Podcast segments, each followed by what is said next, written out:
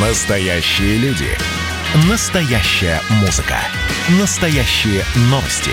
Радио «Комсомольская правда». Радио про настоящее. 97,2 FM. эм. Был бы повод. Здравствуйте, я Михаил Антонов, и эта программа «Был бы повод» 6 мая на календаре, и рассказ о событиях, которые происходили в этот день, но в разные годы, ждет вас в сегодняшней передаче. 1926 год на Тверском бульваре в Москве открывается первый книжный базар, который далее станет традиционным. Таким образом, советская власть ответила на вопрос Николая Некрасова.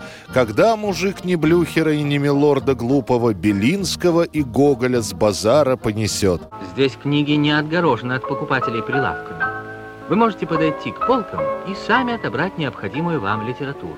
Книжный базар – традиция еще дореволюционная. Правда, на таких мероприятиях продавалась, как правило, не самая ходовая и не очень качественная литература. Много было детских книг. Первый социалистический книжный базар – это новинки от советских издательств. Художественной литературы почти нет, да и качественной печати тоже. Бумага плохая, очень многие покупатели жалуются. Сразу же после первого прочитывания страницы начинают рваться. И тем не менее газеты бодро рапортуют. В среднем весь базар продавал за день литературы на 12-14 тысяч рублей. Хорошо расходится последняя новинка, брошюра «Радека» о всеобщей забастовке в Англии.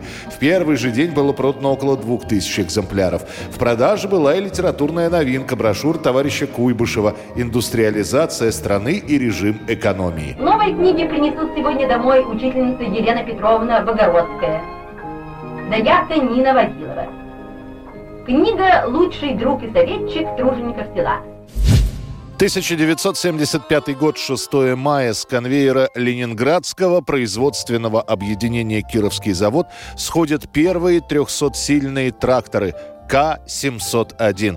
Так появляется один из тракторов-долгожителей. Его выпуск будет прекращен только в начале 2000-х годов. Почетный и ответственный заказ выполнили машиностроители четырежды орденоносного Кировского завода. Создан новый трактор «Кировец», трактор «Богатырь». Кировец К-701 удобен для водителя. Именно комфорту тракториста уделено большое внимание. Просторная кабина лучший, чем в предыдущих версиях обзор. Правда, были и минусы. Двигатель у трактора мощный и объемный. Спрятать его незаметно внутри машины не получается. Поэтому Кировец К-701 получает отличительную черту здоровый и выступающий сильно вперед нос. Или, как говорят сами трактористы, морду. Иногда при попадании в колею происходило так, что морда трактора перевешивала и переворачивала машину. И тем не менее, начиная с середины 70-х, 701 модель пользуется повсеместно. На Кировце можно пахать, боронить и культивировать. По результатам государственных испытаний мы смогли достичь равнопрочность такой, что технический ресурс значит, видится 6 тысяч часов. Некоторые колхозы и совхозы СССР покупают сразу несколько моделей этого трактора. Ломается кировец часто, а детали достать практически невозможно. 1985 год. Накануне Дня Победы звание «Город-герой» получает Мурманск и Смоленск. Это будут последние города, которые удостоятся этого звания. Первые шесть городов-героев и крепость-герой были названы еще в 65 году. Москва, Ленинград, Брестская крепость, Киев, Одесса, Севастополь и Волгоград. Спустя 8 лет список пополнится Керчью и Новороссийском. Еще через год Минском и Тулой. Мурманск – главная база Северного флота в течение всей войны подвергался бомбежкам. Несмотря на это, промышленные предприятия города не прекращали работу. Проходя здесь, сюда стопорят машины и приспускают флаг. В память о погибших моряках Заполярья. Смоленск же в самом начале Великой Отечественной был оккупирован. За это время в Смоленске и в окрестностях было уничтожено свыше 135 советских военнопленных и мирных жителей. В ответ массово в окрестностях Смоленска создавались партизанские отряды. И снова встал Смоленск на пути вражеских полчищ к Москве. Две недели обороняли советские воины древний город. 1992 год, 6 мая, очень тихо, практически затворницей, в своей квартире в 90 лет умирает легенда кино Марлен Дитрих. Она завершила карьеру еще 15 лет назад, в 75-м, и, обосновавшись в своей парижской квартире, Марлен практически оградила себя от всех контактов. Поэтому, когда появляются новости, связанные с Дитрих, некоторые удивляются, разве она еще жива?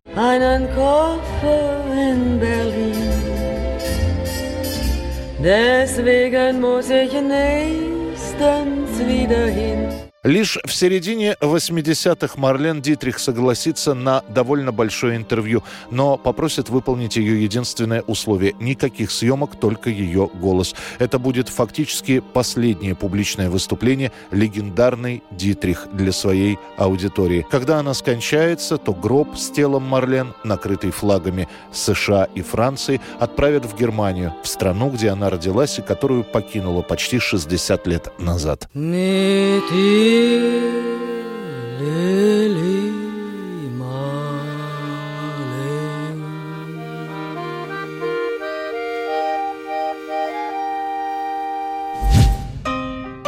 2004 год, 6 мая. Записанный во время живого концерта в продаже появляется альбом Андрея Макаревича и оркестра креольского танго «От меня к тебе».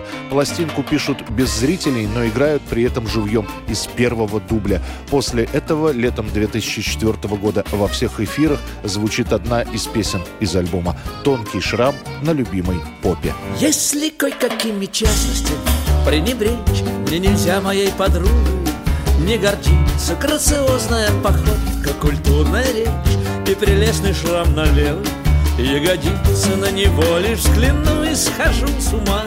Начинает сердце блаженно ёкать. Жаль, не можешь этот шрам ты увидеть сама. Оказалось бы, он близок, словно локоть. Я увяз, как пчела в сиропе И не выбраться мне уже шрам на твоей круглой попе? Рваная рана в моей душе. Ты увяз, как пчела в сиропе И не выбраться мне уже. Тонкий шрам на любимой попе. Рваная рана в моей душе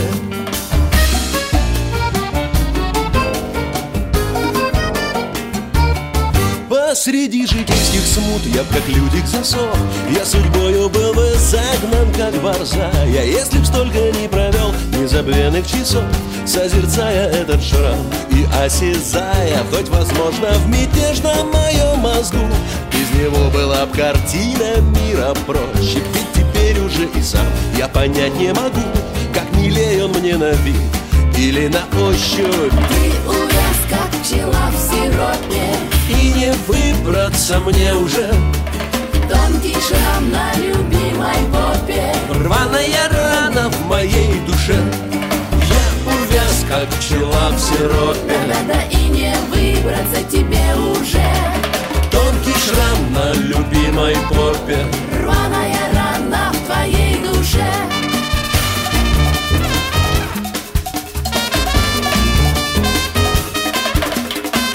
Это была программа «Был бы повод» и рассказ о событиях, которые происходили в этот день, но в разные годы. Очередной выпуск завтра. В студии был Михаил Антонов. До встречи.